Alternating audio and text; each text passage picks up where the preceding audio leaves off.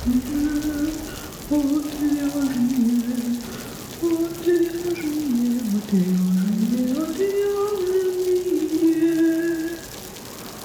шоу «Отвяжные». Привет, в эфире «Отвяжные», подкаст о вязании. Этот подкаст является частью проекта «Не без дела» о творческих людях, создающих крутые штуки своими руками. Я Марина. А я Оксана. И сегодня мы наконец-то поговорим. Мне кажется, я уже разучилась говорить. Да, мы будем заново учиться говорить. Да. Поговорим о дефектах пряжи. И прежде чем мы будем говорить о дефектах пряжи, я расскажу о некоторых важных вещах.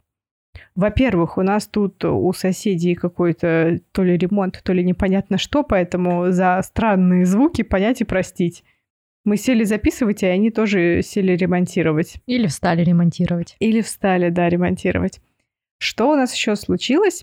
Как я и обещала, мы будем делать открытки. Ну, мы, точнее, уже сделали открытки, и к моменту выхода подкаста их уже можно будет купить у нас на сайте. А еще вы можете купить пряжу в магазине «Хобби-идея». Ссылку на магазин я оставлю в описании к выпуску. Там пряжи, инструменты Lana Grossa, Lana Gatta. И на заказ от 3000, если вы напишите промокод CARD, промокод я тоже напишу, если что, в описании к выпуску, то вы получите набор из 5 открыток. Вот. И это все действие будет происходить, ну, примерно с 1 февраля. Ну, или когда там у нас открытки успеют дойти до Даши, до Дашиного магазина. Ну, и пока не закончится. Наборов не так много, поэтому, ребята, спешите. И, кстати, да, я распечатала всего по 100 штук открыток, так что если вы их не успеете купить сейчас, вы их не успеете купить никогда. Больше я таких печатать не буду. Кстати, открытки классные, веселые и даже с важной информацией. Те, кто в чате уже их видели. А если вы хотите первыми получать информацию и видеть всякую инсайдерскую информацию, обязательно добавляйтесь в чат, если вы еще не там. Кроме открыток у нас еще будет продаваться описание, инструкция по вязанию. Она тоже, скорее всего, будет где-то к февралю уже запущена в продажу. И ее можно купить на сайте. А если вы не хотите покупать открытки и инструкции по вязанию, можете просто пройти на сайт и поддержать нас денежкой. Просто так. За то, что мы хорошие. Да. Так, ладно, о чем мы поговорим? Поговорим о дефектах пряжи. Во-первых, про узелки, про какую-то проблему с цветом, про проблему с толщиной и про проблему с мусором. В первую очередь, что самое ужасное, что мы можем найти в пряже, это узелки. Ну, не то чтобы прям самое ужасное, но, наверное, это просто самое часто встречаемое, да? И причем, если мы говорим про какую-то стоковую пряжу, я бы не хотела особенно на этом останавливаться, потому что сток — это, в принципе, условно остатки, да, и это действительно может быть там. Понятно, нас будет расстраивать, если там узелок через каждый метр, но такое может быть. Но самое интересное, что узелки встречаются и в моточках. И особенно обидно, когда эти моточки по 50 грамм из толстой пряжи, и вроде бы и так-то там метраж пряжи совсем небольшой, а там еще и 2 узелка встретилось. Это вот прям очень обидно. Да, это печально. Кстати, про бобины я хочу сказать, что я вяжу практически все. Редко я вяжу не из бобин, но у меня обычно толщина 1000 метров в 100 граммах и тоньше, и, соответственно, я вяжу в несколько сложений. И я бы сказала, что я редко очень встречаю узелки, хотя все стоковая пряжа. Но вот прям очень редкая история узелки, но даже если они есть в пряже такой толщины, то мне, в принципе, все равно. Ну да, я бы тоже сказала, что я не часто встречаю узелки в стоковой пряже. Да, они бывают.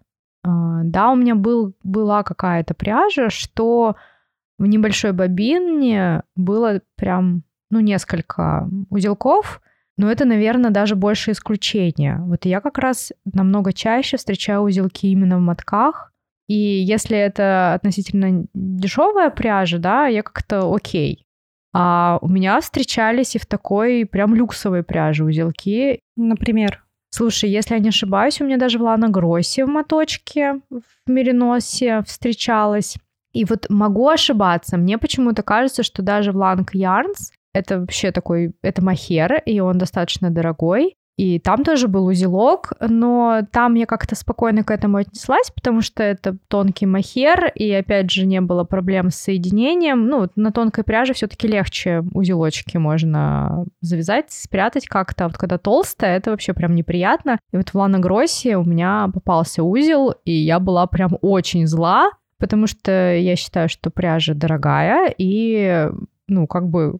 Почему я плачу такие деньги, а вы мне тут, извините, узелки подкидываете? Просто реклама на уровне, да, как бы сначала мы такие, покупайте пряжу у Лана Гросса, а теперь такие, ой, ну в Лана Гроссе узелки. Нет, я ни в коем случае тут не могу сказать, что Лана Гросса плохая пряжа, нет, пряжа хорошая, меринос от Лана Гросса у меня, кстати, хороший, просто это, наверное, обиднее, да, по сути, результат-то один, хоть в дешевой у тебя пряжа узелок, где моток 100 метров, да, хоть в дорогой, ты все равно потратил деньги, просто, наверное, как-то обиднее бывает, ну, в любом случае обидно, всегда неприятно такие вещи, такие сюрпризики получать, опять же, конечно же, понятно, что это производство, может быть, даже люди... Ну, хотя это люди же завязывают, да, то есть они это все равно контролируют. Наверное, есть какой-то допуск качества, да, может быть, и есть какие-то правила, сколько узелков может быть в моточке, я не знаю, да, и, может быть, это не показатель качества, если есть узелок в моточке, просто как-то ты, конечно же, не хочешь этого видеть в своих мотках. Что же делать с такими узелками? Ну, во-первых, если это тонкая пряжа, то просто можно забить в целом. Ну, знаете, если даже вяжешь в 4, 5, 6 и так далее сложений, и в одном из сложений у тебя узелок, ну, вообще как бы не имеет значения. Я думаю, что это даже не будет заметно в полотне. Не то, что я думаю, а я знаю. Я это проверяла. Но если вяжешь в одну нить, и уже ниточка такая чуть толще, помимо того, что узелок стоит перевязать, я бы рекомендовала все разрывы нити размещать по боку полотна. Особенно если это изделие, которое ты будешь сшивать, то проще спрятать все кончики будет в шве. И там они не так заметны. Да, я абсолютно согласна. А есть еще нити, которые хорошо подваливаются, да, можно свалять. Ну, опять же, это все те же самые правила, которые применимы для того, чтобы присоединить нить от следующего мотка, да, в принципе, все точно так же. Единственное, да, вот о чем сказала Марина, я бы все-таки рекомендовала узелки развязывать. Ну, то есть обычно это связано как-то очень некрасиво. Лучше, если вы никак не можете увести эту нить, например, в край полотна, если у вас, например, бесшовное вязание, да, то все равно лучше... узелок развязать, связать как-то по-своему, более аккуратно, ну или свалять нить. Да, если пряжа шерстяная. Ну да, если это не хлопок, конечно. Да, если это не какая-то гладкая пряжа, то вполне.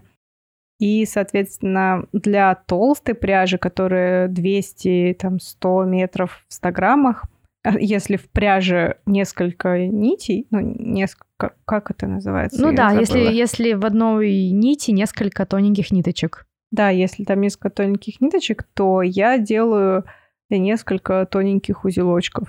Да, я тоже в последнее время так стала делать. Да, мне всегда лень валять, я за узелочки. Единственное, что эти узелочки нужно размещать хотя бы на расстоянии там сантиметр, 2 сантиметра друг от друга, и они, в принципе, затеряются. Ну да, и легче так потом их прятать, чтобы незаметно было, что тут вот узел. Да, если же пряжа скользкая... или там хлопок, шелк и так далее, то, мне кажется, вот эти вот хитроумные узлы, как раз я недавно про них гуглила, которые там одна нить продевается сквозь другую, и получается такое утолщение. Вот, мне кажется, такой же путь. Развязываешь и мудришь. Я знаю, что многие рекомендуют для гладкой пряжи специальные клеи, А, да, кстати. Я вот еще ни разу не пробовала. Я знаю, что много кто ими пользуется. И вот как раз говорят, что для шелковых видов пряжи, да, вот таких вот гладких, это то, что нужно, потому что все равно есть страх, что даже твой узелок, который там хитроумный и неизвестно какой, он все равно развяжется. А клей вроде бы более стабильный, и больше шансов, что узелок все-таки останется узелком, и нить не разойдется. Да, клей тоже можно. И даже бывает какой-то хороший клей. Единственное, что по артикулам я не скажу, потому что я тоже их не пробовала, но я слышала хорошие отзывы. Что, переходим дальше? Да, с узелками вроде разобрались. Разные оттенки одного цвета, если попались мотки из разных партий. Это тоже супер, мне кажется, распространенная проблема. И очень часто как раз-таки про стоковую тоже говорят пряжу, да, берите побольше, чтобы у вас хватило на одно изделие. Это касается и моточной пряжи. Все-таки лучше сразу закупить пряжу одной партии, а не то, чтобы вы купили там 3 моточка, начали вязать, через 2 года сообразили, что надо что-то еще докупить, да, и вы докупаете вроде бы тот же самый цвет, тот же артикул, а оттенок отличается. Я сама от этого страдаю. У меня вот за последнее время раза 3 случились такие ситуации. Я просто одно изделие так и не довязала. Кстати, вообще цвет сняли с производства. Я даже этот цвет не нашла. То есть было где-то там какие-то остатки, да. То есть опять же тут вопрос того, что надо было сразу нормальное количество пряжи покупать. Одна пряжа у меня оказалась разных партий. Причем я покупала в одном магазине. Мне сразу продали мотки из разных партий. Я не обратила на это внимания. Причем обратила внимание уже в готовом изделии. Но там не настолько было все критично. Но в любом случае я советую вам проверять всегда партии, даже если вы купили, например, много моточков, нужно проверить все номера партий. И мне кажется, что магазин, который вам или отправляет, или продает, да, в зависимости офлайн или онлайн магазин, если у них все-таки разные партии, они бы, конечно, было бы хорошо, если бы предупреждали. Не все магазины предупреждают, что партии могут быть разные и немножко оттенок может отличаться. Ну, я не знаю, насколько, опять же, это реально, потому что, может быть, есть магазины, у которых такой оборот, что они просто не в силах проверять эти партии. Но, да, хотя бы вы сами смотрите, проверяйте, чтобы это не было сюрпризом для вас. Ну, и знаешь, в принципе, как бы стоит, если ты покупаешь в магазине вживую, стоит проверять номера на этикетках, потому что я однажды купила как бы белый и молочный. Ну, то есть я купила белый, да, потом пришла докупать, мне не хватило, и купила молочный. Ну, а ты стоишь в этом подвале с искусственным освещением, ты никогда не отличишь, кто там у тебя был белый, а кто молочный. И я даже дома, когда вязала, это не отличила.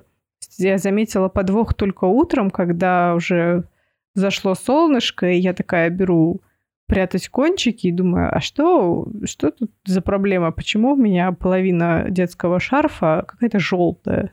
Да-да-да, вот я тоже в офлайн-магазине покупала, но у меня был цвет один, а партии были разные, то есть я понимаю, что у них была вскрыта упаковка, они из этой упаковки продали там условно 3 моточка, доложили туда моточки из другой упаковки, и я купила вроде как упаковку. И через 5 лет я обнаружила, что это разные партии, то есть я не проверила. Понятно, что в офлайне, когда вы покупаете в офлайне, это проверить легче, и можно поменять или выбрать какой-то другой цвет, там, не знаю. А обиднее, когда вы заказываете эту пряжу, да, вам прислали эту пряжу почтой или какой-то там транспортной компании, тут, конечно, сложнее поменять или что там с этим делать, как договариваться с магазином, и вообще магазин пойдет ли там навстречу, если нужен обмен. Ну, в общем, да, нужно все-таки за этим следить. Ну, а если не уследили, если вы уже обнаружили, что моточки разных партий или уже докупали моточки через какое-то время, то надо как-то выходить из этой ситуации. Тут у Оксаны написано, что нужно вязать методом хеликс. Он так и называется или это опечатка? Нет, это метод хеликс. Хеликс — это же в переводе спираль. То есть ты как бы вяжешь один ряд. Ну, если особенно по кругу, да, ты один ряд вяжешь одним моточком, из одной партии, скажем так, да, следующий ряд другими моточками с другой партии, и это уже не будет бросаться в глаза, то есть все равно цвет-то один и тот же, там обычно оттенок отличается, но не сильно отличается, и когда через ряд будешь вязать, то это, в принципе, может быть незаметно. Слушай, ну также можно и при... Ну, то есть, например, у тебя 5 мотков, грубо говоря, одна партия, да, и один моток другой партии. Можно же просто на куске изделия тогда сделать такой переход к этому одному мосту. Ну мотку. Да, конечно, как переход это сделать. То есть это не... Просто будет хуже, если ты, например, связал полпереда одним цветом, а полпереда другим. То есть это сразу будет видно, особенно если сильно отличается оттенок. Ну, не сильно глаз замечает этот оттенок, а если связать какой-то вот этот переходик хотя бы, то тогда это будет менее заметно. Может, вообще незаметно. Ну и самое-то главное, почему так получается? Потому что партии красят люди в любом случае. И, ну, даже если не люди, даже если оборудование, все равно отсыпать идеально точное количество красителя невозможно. Не настолько точные у нас инструменты. Соответственно, да, может немножечко варьироваться. Да, я думаю, что эти цвета, они как-то все равно смешиваются из разных колеров, да, и где-то чуть-чуть побольше подсыпали одного цвета, где-то поменьше, где-то там какую-то термообработку поменьше производили. То есть, по сути, эта ситуация абсолютно нормальная. То есть это даже не брак, это абсолютно нормально, что партии могут быть разные несколько, но просто у нас так получается, что мы можем встретить в одном изделии несколько разных оттенков. Да. Но там, на самом деле же, они разрабатывают, когда цвета, которые они будут делать, и у них заранее там расписаны формулы, что они там, какие красители будут друг с другом смешивать, и уже по этим формулам они должны работать. Единственное, я вот не знаю, именно люди там всю эту... Ну, программу-то запускают точно люди, да? А кто отмеряет, то есть насколько там велико участие человека, тут ничего не могу сказать. Ну, возможно, тоже разное оборудование, потому что я знаю, что очень многие говорят, что этим грешит именно Drops, например, да, я сама с этим сталкивалась. Вроде как более дорогие марки, у них нет таких сильных проблем, то есть вот у Drops это прям серьезная, ну, не знаю, проблема, не проблема, то есть, скорее всего, если вы покупаете другую партию, то оттенок будет отличаться. Я, кстати, сейчас как раз жду 3 моточка, которых мне не хватило. Буду смотреть. Да. Мне интересно, насколько будет отличаться цвет. Слушай, а что за пряжа, которая 5 лет лежала? И это Drops как раз эти? Нет, это Siam Ronda. Я вязала кардиган фиолетовый свой. И это действительно покупка, наверное, 15-го года, если не раньше. Уже 7, если что. Ну, я вязала это год, наверное, назад. Ну, хорошо, 5-6, да? Ну, да, то есть я вообще в изделии увидела, что что-то не так. Это потом... вообще самая подстава. Да, но там не настолько это сильно видно, поскольку сама пряжа, она несколько такая, ну, как сказать, рябая, что ли. То есть это не локальный такой цвет. И за счет этого вроде бы не сильно это бросается в глаза. Вижу только я, мне кажется. То есть даже на фотографиях это не видно, но я это вижу. Это, знаешь, минусы больших запасов пряжи, когда ты вот покупаешь, складываешь, и потом начинаешь вязать из нее через 5 лет, как раз-таки в том, что только через 5 лет ты можешь обнаружить, что у тебя проблема с номером партии, а она у тебя уже лежит фиг знает сколько. Да, ты ж не пойдешь в магазин и говоришь, знаете, вы мне вообще-то продали один цвет из разных партий, они отличаются. Да, магазин, может, уже и закрылся вообще. Знаешь, хорошо, если он еще работает, так-то его может уже и не быть. Поэтому, да, запасы они такие. Это шоу «Отвяжные». Мы еще не поговорили по поводу решения. Вот мы сказали по поводу хеликса, да, это если у нас бесшовное вязание, а еще если у вас шивная вещь, то я бы рекомендовала, например, выделить таким образом моточки. Ну, если есть такая возможность, например, перед и спинку связать из одной партии, рукава из другой. То есть, возможно, это не особенно будет бросаться в глаза. Главное, чтобы эта полоса, где у вас разные цвета, не были на одной детали. Ну, вот прям резко, чтобы не было соединения одного моточка с другим. Вот я, кстати, в кардигане, у меня один рукав связан как раз-таки из двух разных цветов, и я это заметила поздно. Но когда я уже заметила, то есть у меня еще кардиган был в процессе, я просто выделила так, что у меня планка обработана как раз-таки немного цветом темнее. И это вообще не видно, то есть то, что у меня перед спинка одним цветом, а планка, ну там не перед, а полочки, да, а планка чуть-чуть темнее, это вообще не бросается в глаза, это вообще не видно. Я вот как раз хотела сказать, что на одной детали-то вполне себе можно, просто ты делаешь манжеты, резинку, горловину. Ну, то есть места, которые и так отделяются у тебя от узора. Да, ну то есть если у тебя есть какое-то отделение, ну или узор как-то, да, меняется, или еще что-то, когда у тебя гладь, и, ну там, я не знаю, полотно глади, да, и посреди этого полотна соединяются моточки двух оттенков разных, это будет видно. Дальше у нас есть такой момент непрокрасы пряжи. Да, я написала непрокрасы, хотя мне такое встречалось только как раз-таки в бобине стоковой. И то это была какая-то достаточно дешевая, и, по-моему, меня чуть ли не предупреждали, что там может быть такая ситуация. Но, насколько я знаю, такое в моточке тоже встречается, но не знаю, насколько часто. У тебя, Марин, такое было? Я вообще таких вещей не помню. Про бобины я помню, что в Вуле были такие бобины. И я знаю, что девчонки просто взяли и пустили эту пряжу под окрашивание. Ну, то есть они изначально купили ее, они знали, купили именно для этих целей, и потом просто покрасили в свой цвет. У меня была не такая ситуация, у меня именно какой-то прям кусок был не прокрашен. То есть я его просто вырезала и... ну, связала, понятно, узелочком там, да, но этот кусок был не такой, что прям очень большой. А, кстати, я вспомнила, что такие штуки могут быть вот в секционной пряже или, вот знаешь, которая вот ручного крошения.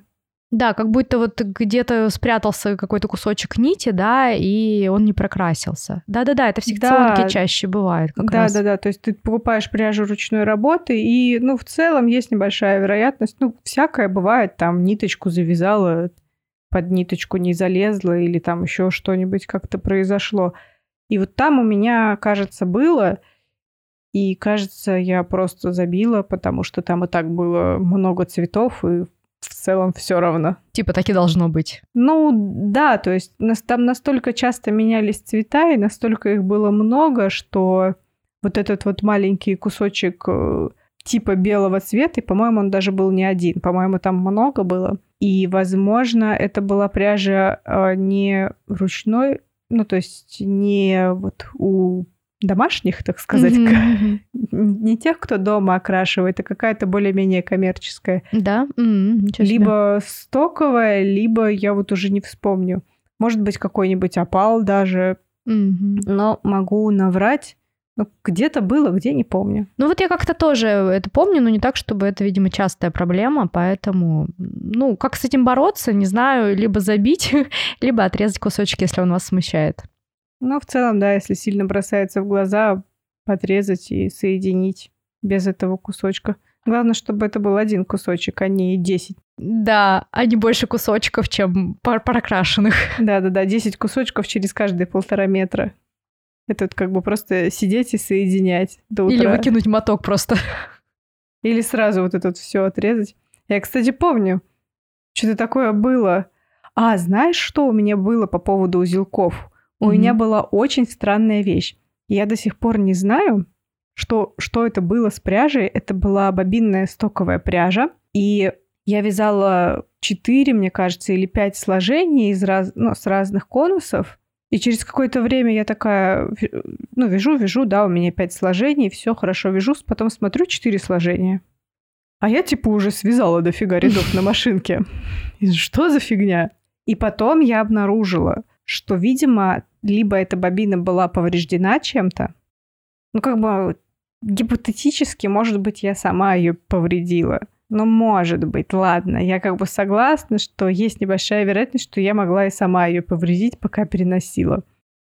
Может быть, в магазине пряжи ее также повредили, да, тоже вот были, получается, эти разрывы. Может быть, какая-то моль прогрызла себе там проход. И получается, что я вот вязала, у меня постоянно так обрывалась нить. Сначала долгое время я вообще думала, что проблема в моем вязании, что хрупкая пряжа, и она рвется. Потом я уже внимательно стала осматривать бобину и нашла, что вот там вот конкретное такое место. И, соответственно, часть я просто смотала, ну, то есть где видела, что прям сильная жесть после того, как я 3 раза это все перевязала. Ну, а потом просто очень внимательно следить, чтобы больше такого не попадалось на случай, если порез, вот этот разрушение прошло дальше, чем вот я видела. А вот я, может, ошибаюсь, это именно тот случай, я не помню, у тебя я видела такую бобину или не у тебя, просто как будто по бобине резанули ножом. И получается, что в одном месте, не у тебя, значит, да? Марина, ну, просто как сейчас... бы, может быть, но... Ну, каким-то вот острым предметом, получается, на одном месте, понятно, что какой-то там, пусть на сантиметр, слой прорезан, и, соответственно, нить уже ее как бы не особенно, она пригодна для вязания. Слушай, ну там как бы... Не настолько это было очевидно, я не сразу это увидела. Я все понимаю, очень дешевая пряжа в магазине. Я этим пользуюсь, что она очень дешевая. Есть хорошая, есть стоковая. И я понимаю, что как бы, когда ты покупаешь дешевле, то ты... Когда ты экономишь рубли, то ты как бы платишь нервами, грубо говоря, да? Я все понимаю, что у них там, может быть, некрасивый сайт, что у них там неудобна оплата, неудобно все эти накладные. На все это я закрываю глаза. Я не требую никакого для себя супер особенного обслуживания, не надо. Я прекрасно понимаю, что как бы мы на этом всем экономим. Мы получаем посредственное обслуживание, но зато мы получаем дешевую пряжу. Но, кажется, это был мохер, если я не ошибаюсь. И у меня на одной бобинке был явно виден как раз-таки, что задели чуть-чуть ее. Вот прям это было, кажется, сверху, вот на уголочке. Причем бобина, по-моему, была размотанная. Либо размотанная бобина, либо наоборот, с которой разматывали. Вот. Но абсолютно у меня никаких претензий не было к магазину. Я понимаю, что это стоковая пряжа.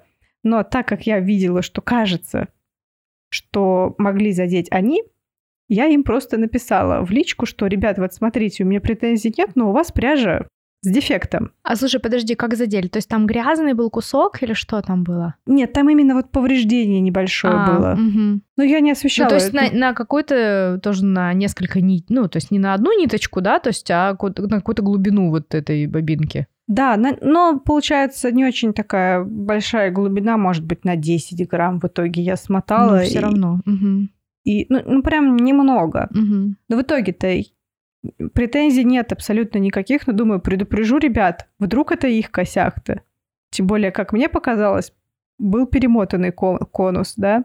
И в итоге я им написала, и они очень резко, как мне показалось, ответили, что... Хотя ничего от них абсолютно не требовала, но, видимо, они подумали, что я чего-то там от них хочу, и поэтому достаточно резко ответили, что они там не виноваты, и что это вообще такая была бобина.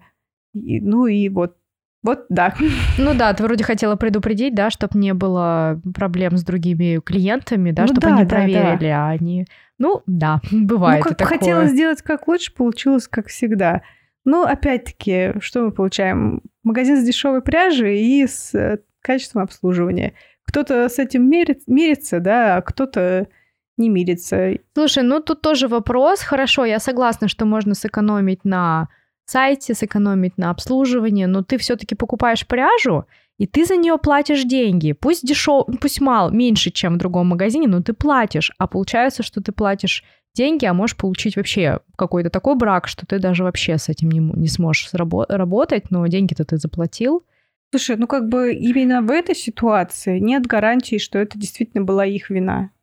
Может быть, это и правда была не их вина. Ну и хорошо, что не так много пряжи было повреждено. То есть, в принципе, да. Окей, да? Но, по сути, все равно, да, мы можем говорить, что дешевая пряжа, и можно все-таки многое списать, но все-таки мы покупаем пряжу, и мы все-таки тратим деньги, и хотелось бы, ну, хотя бы...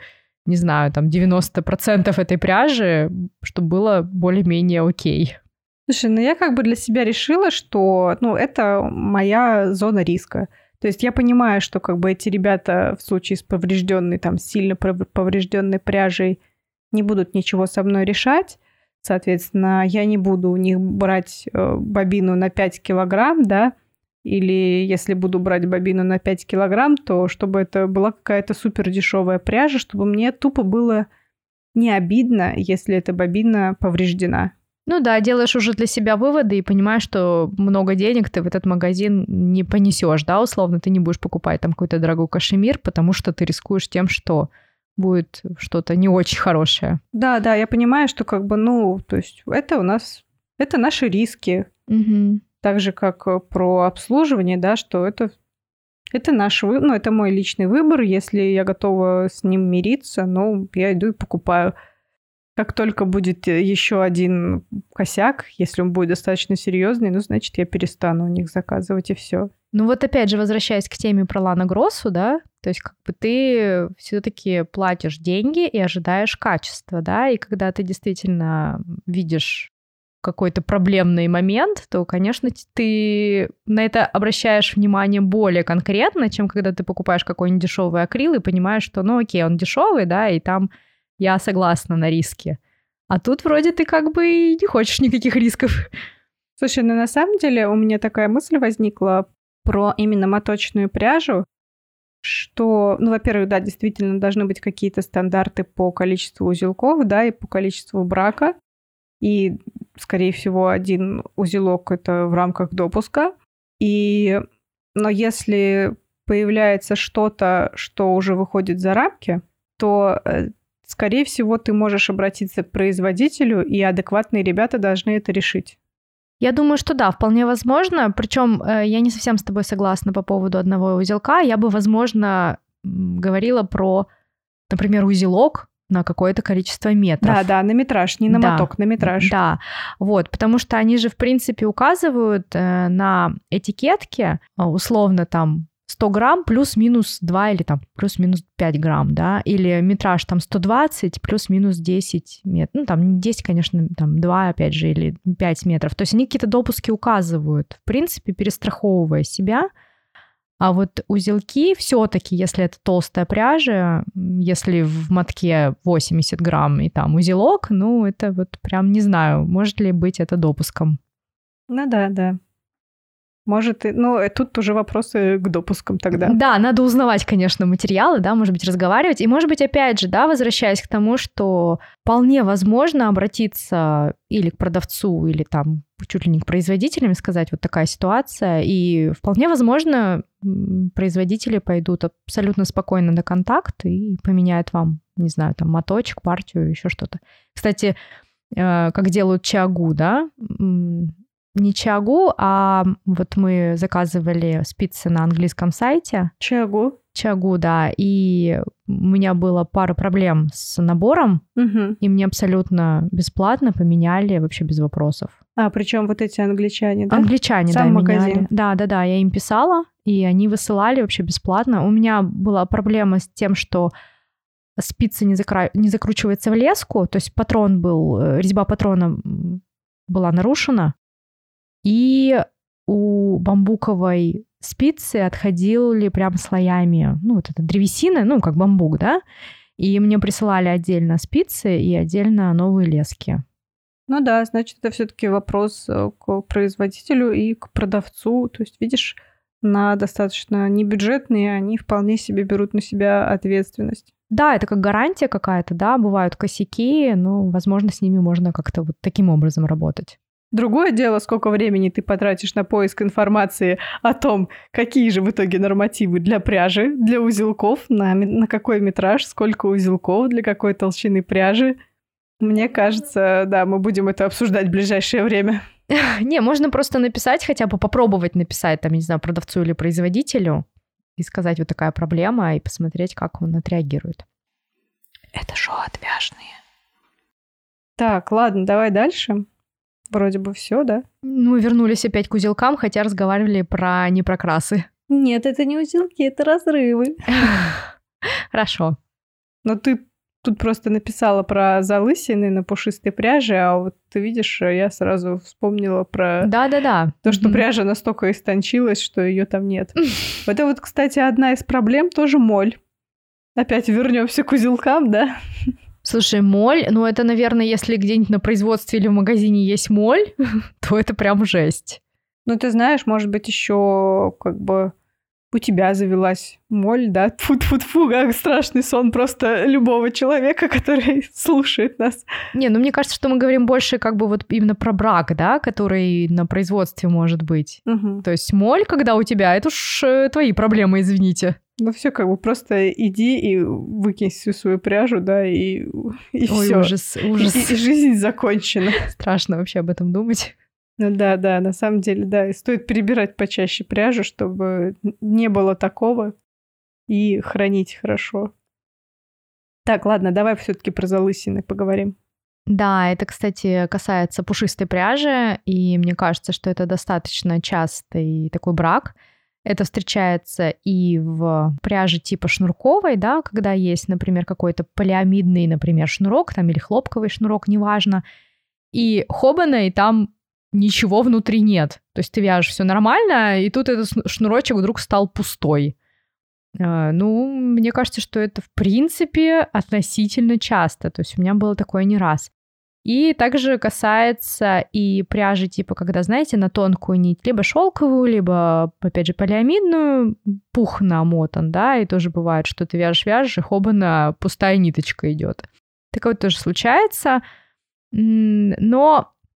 Чем, может быть, и неплохо, вот, что это в пушистой пряже часто бывает, что обычно эта пряжа все-таки такая достаточно фактурная, да, и это, возможно, будет не особенно заметно, даже если вы ничего с этим не сделаете. Ну, если, опять же, этот кусочек там не на метр, да, а, не знаю, там сантиметр или пару сантиметров, возможно, будет незаметно.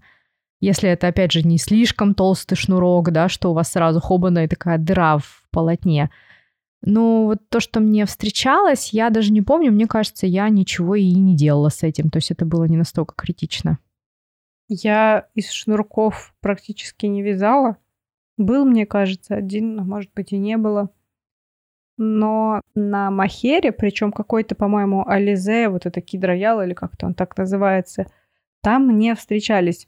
Это, получается, кид-махер на полиамиде, да-да-да. Если я ничего не путаю, да? Да.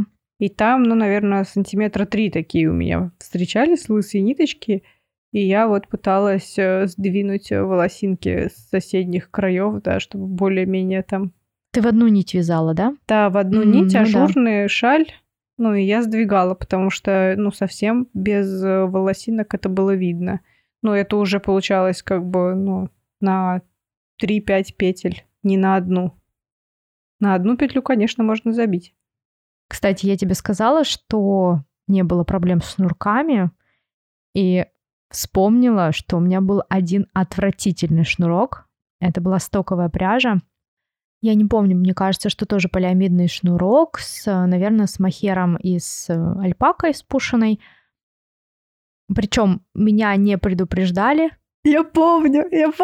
Я, кажется, ты мне давала чуть-чуть из нее повязать, и это была жесть. Это была жесть, то есть я покупала в магазине, и я не знаю, возможно, они правда не знали, что пряжа абсолютно некачественная, и я вязала из нее шапку в 2 нити, и это был какой-то кошмар. Это просто... Ну, было такое ощущение, что вот в этом шнурочке весь пух сбился сначала...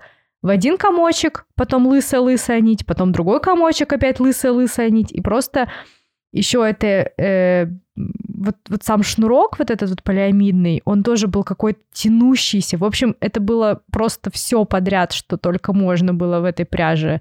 Какие косяки были, возможно, в шнурке, они были все там. Я даже не помню, что я с этой пряжей сделала. По-моему, я ее чуть ли не выкинула. Слушай, а я помню, ты когда вязала, и у тебя как будто бы растягивался этот шнурок, и получалось, что у тебя он формируется в какой-то вот ком.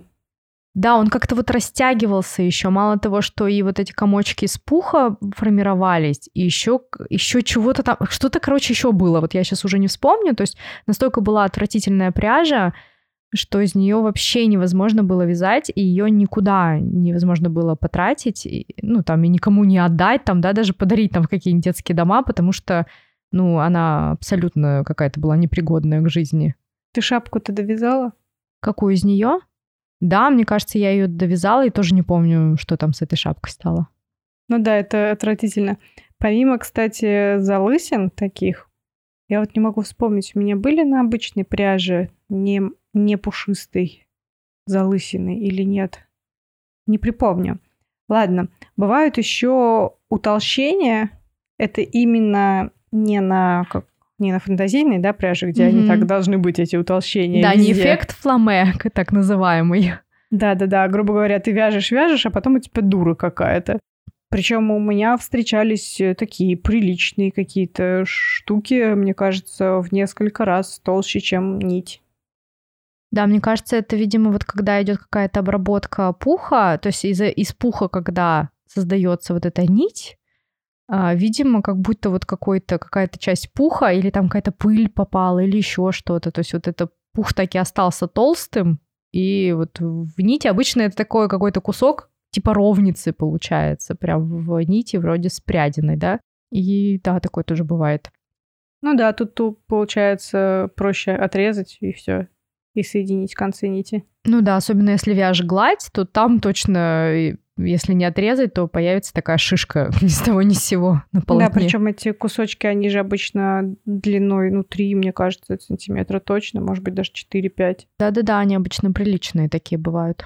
У меня еще бывает просто как бы какая-то шваль висит на нитке. Шваль на нитке? Я не знаю, как это назвать. То есть это вроде бы и утолщение, но оно легко отваливается. Может, это твид? Может, это пряжа с шишибриками? Да-да-да. Нет. Ты видишь, что это косяк. Ну да, тоже какой-то пух или недопряденный попался туда или что-то такое. Либо даже, знаешь, это прям вот было какое-то утолщение, но часть его почему-то отвалилась. То есть и сама ниточка, как бы, она с утолщением, но с небольшим. А вот основная часть вот этого утолщения, она как бы такая наполовину отвалившаяся, и вот ее дергаешь, и все, и она уходит. Тоже во время прядения что-то пошло не так. Видимо, да. И самое такое, мне кажется, частое, что я встречаю, это мусор в нити. Причем мне кажется, что иногда производители это делают даже как будто специально. То есть как будто это не брак, а вот посмотрите, насколько у нас натуральная пряжа, что вот мы все тут сами вычесываем вручную, вот у нас овечки тут пасутся на лугах. Вот посмотрите, тут вам травинка с этого луга досталась. Да, смотрите, какой вкусный овес сожрала наша овечка. Да-да-да. Спасибо, что травинки. Потому что очень часто это бывает в таких каких-то, не знаю, как это сказать, аутентичных пряжах, да, типа Кауни, такой 100% и литовской. Латвийской, литовской, я все время путаю пряжи, да, извините. Кажется, латвийская. Но это не точно.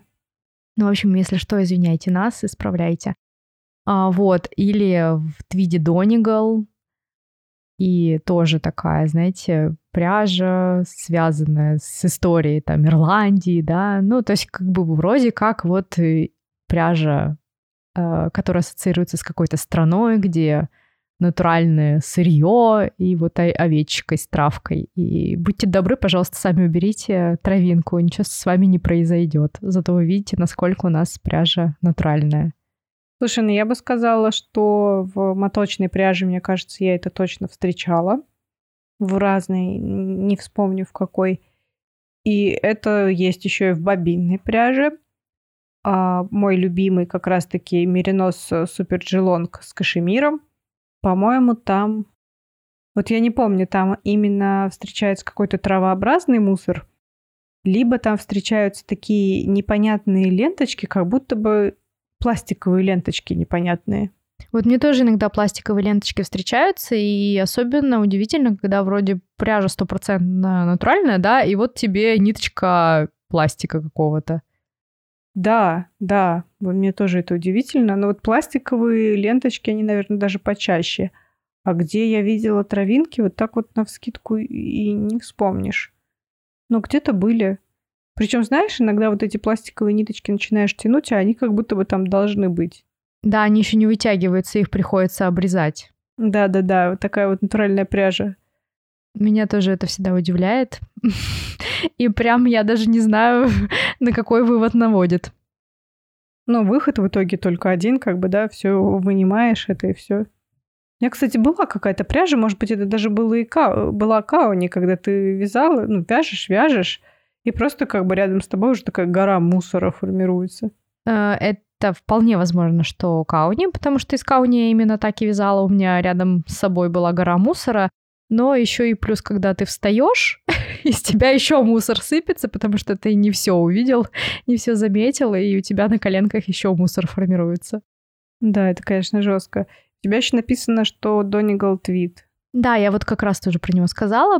У Донигала тоже такая ситуация. Там тоже прям нужно сидеть и убирать мусоринки. Причем по-разному. Возможно, тоже разные партии. Одна пряжа у меня была практически чистая. Ну, может, что-то и попадалось, но не особенно я это замечала. А вторая вот примерно как у Кауни. То есть я сидела, и рядом со мной была горочка мусора. Прекрасно. Я думаю, мы закончили, да? Что у нас еще может быть? Ну, вроде мы все разобрали. Мне кажется, знаешь еще, что, может быть, пряжа, которая на витрине лежала, она может быть выцветшая. Кстати, да, вот именно при хранении пряжи, да, в магазинах, может быть, на витрине или просто где-то лежала в складе рядом с окном, например, да, или напротив окна, и туда попадал свет, и пряжа может, да, выгореть. Ну да, не надо брать пряжу с витрины. А если взял, то как бы ты половину мотка просто... Не, ну а как? Хорошо, тебе прислали пряжу в интернет-магазин, у них есть склад, а ты ж не знаешь, как у них там это все хранится, да? Может, там свет попадал, и она выгорела. Слушай, ну, мне кажется, такую выгоревшую пряжу, это как бы, ну все, до свидания. Ну, конечно, что ты с ней сделаешь? Это вот не разные партии, это там, скорее всего, будет сильное отличие от цвета, и это прям, конечно, печаль. Ну да, но у меня такого не было ни разу. Я тоже не припомню, было или нет. У меня у самой выгорал кардиган, был связан из хлопка, и я почему-то решила его на солнышке посушить. И он у меня как-то неравномерно выцвел. Забыла послушать наш выпуск про стирку вязаных изделий, да? Ну, слушай, это было лет 15 назад, поэтому тогда еще даже подкаста «Отвяжные» не было. Набиралась опыта, чтобы потом подкаст записывать. Да, слушай, ну, такие истории как раз хорошо заходят, поэтому надо было мне косячить до этого, чтобы потом было о чем говорить. Точно. Это я еще историю про овечку не рассказала, про овечью пряжу, которая была красивого коричневого цвета. Но эту историю вы можете послушать в выпуске про овечек. Это, на самом деле, выпуск про овечью ферму. Я так понимаю, что из названия это непонятно, судя по маленькому количеству прослушиваний. Так что, ребята, вернитесь на пару выпусков назад. Перед Новым годом был выпуск про овечью ферму. Называется что-то типа «Шерсти», «Овцы для шерсти». Как-то так. Короче, ладно, давай заканчивать. О чем мы в итоге поговорили, что у нас бывает, какой брак и что с ним делать. Бывают узелки. Узелки, конечно же, перевязывать. И такой лайфхак, если вы купили пряжу моточную, то почему бы не написать производителю, что он за фигню делает. Помимо узелков могут быть порезы пряжи, особенно в бобинной, стоковой. Ну, с этим тоже понять и простить. Если явно виден порез, то просто отмотать какой-то слой. Или просто делать много узелков. Дальше. Разные оттенки, если это разные партии. Вяжете просто поочередно то из одного, то из другого мотка. Либо пускаете отличающуюся партию на детали, на манжеты или на отдельные части, если у вас изделие сшивное. Не про красы пряжи, ну, про них тоже либо забить, либо вырезать. Залысины, забить или вырезать. Супер решение. Да. Отличное решение для всего, просто забить. Вязать, как вяжется. Так, залысины, утолщение. Ну, утолщение только вырезать, скорее всего. И мусор не в нити. Подрабатывайте чистильщиком. Или оставьте в одежде, носите так. Да, почувствуйте себя овечкой. Странно, да, звучит? Вот такой вывод в конце выпуска. Да, либо забить, либо почувствовать себя овечкой. Это шоу «Отвяжные». Спасибо, что дослушали до конца. Я напоминаю, что вы можете поддержать подкаст по ссылке в профиле. А еще вы там можете купить открытки, и описание тоже скоро появится. Описание, в смысле, инструкция по вязанию. Еще вы можете получить открытки бесплатно, если купите пряжу в магазине «Хобби-идея». Ссылка на него тоже есть в описании, и промокод тоже есть там же, рядышком. Все, вы дослушали, вы молодцы. Спасибо, что были с нами, и не забывайте вязать, пока слушаете подкаст «Отвяжные».